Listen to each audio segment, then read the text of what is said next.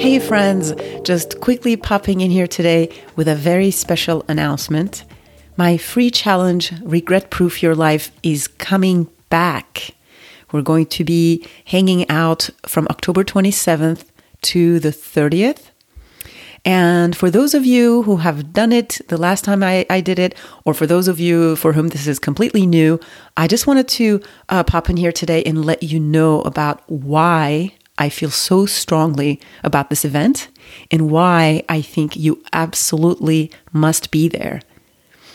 Now, if you think about it, um, it's it's it's actually in the very DNA of this podcast, right? It's called redefining the good life. So that means redefining what the good life means for you so that you can live a life without regret. Because I believe, you know, obviously we have this one precious life, right? It is this is not a practice run.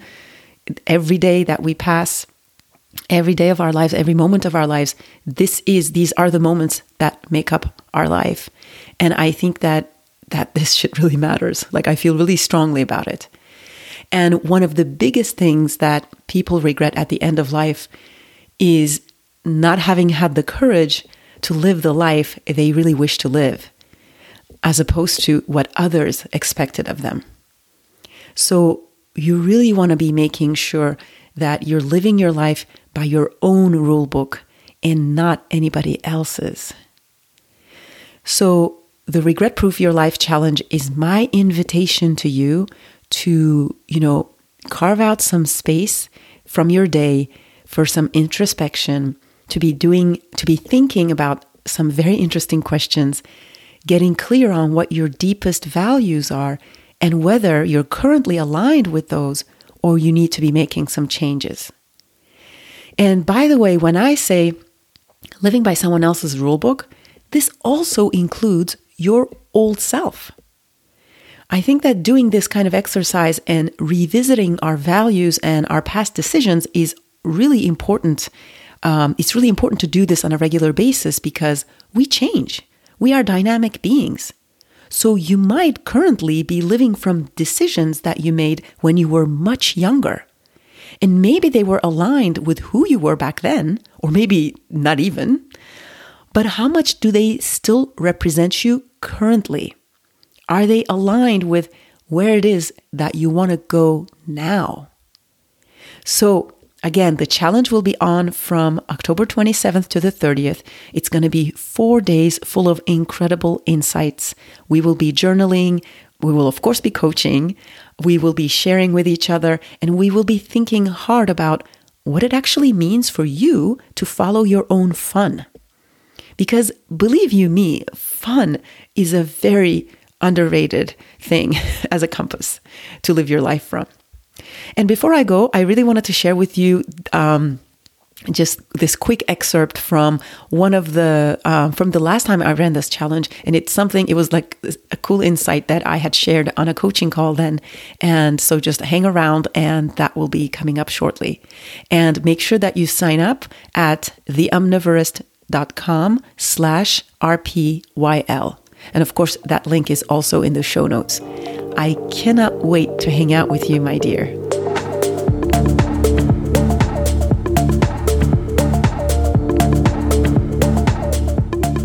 Um, so I wanted to just say something that um, that I actually it came up in in a few client conversations this morning. It's just the idea that like throughout this whole work of like just self development, personal development, growth, and um, and coaching, all that. Like the idea is not to you know get better like become somebody else and all of that. The way i think about it is more like we're actually like stripping away all the layers of like years and years of conditioning and bullshit to get at who we truly are. So it's like the work of becoming more and more of who you really truly are.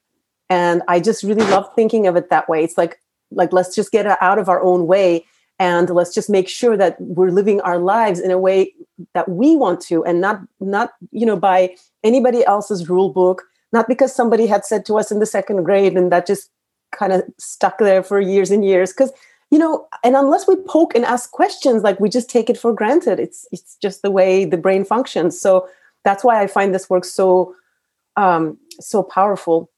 And I think along with that, the best way, and again, this is in in really in alignment with what you know what we've been doing this week is how to learn to cultivate that inner voice and how to take that voice like seriously. Because again because of the way our system is because of the way our societies our conditioning are we have lost touch with that voice from a very early age.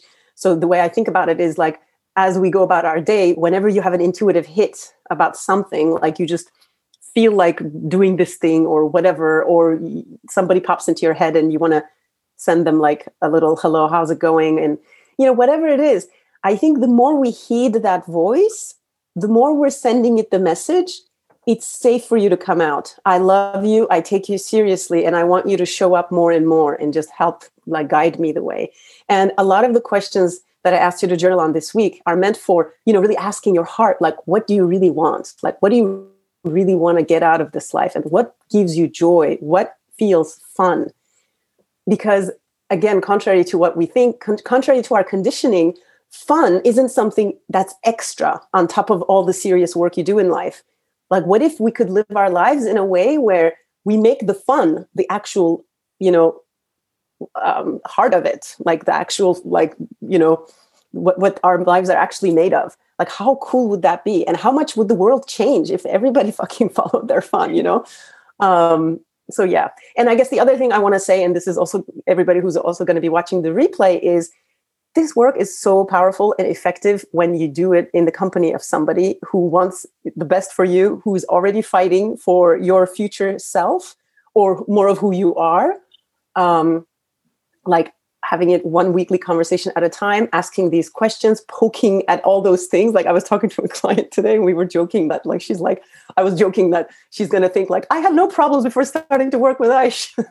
because every time like something comes up and I ask her a question, she's like, um, and she realizes like it's because of fear or lack of confidence that she's making that choice and not from a really powerful place, an intentional place. So it's fun, you know, and when you can get to that level of like taking it lightly, taking yourself lightly, but also taking it really seriously as well. Like it is important. This work is important. It is important to, you know, do what we came here to do it's super important. So again, I would invite you all to reach out and we can talk more about what that looks like to, to do that work.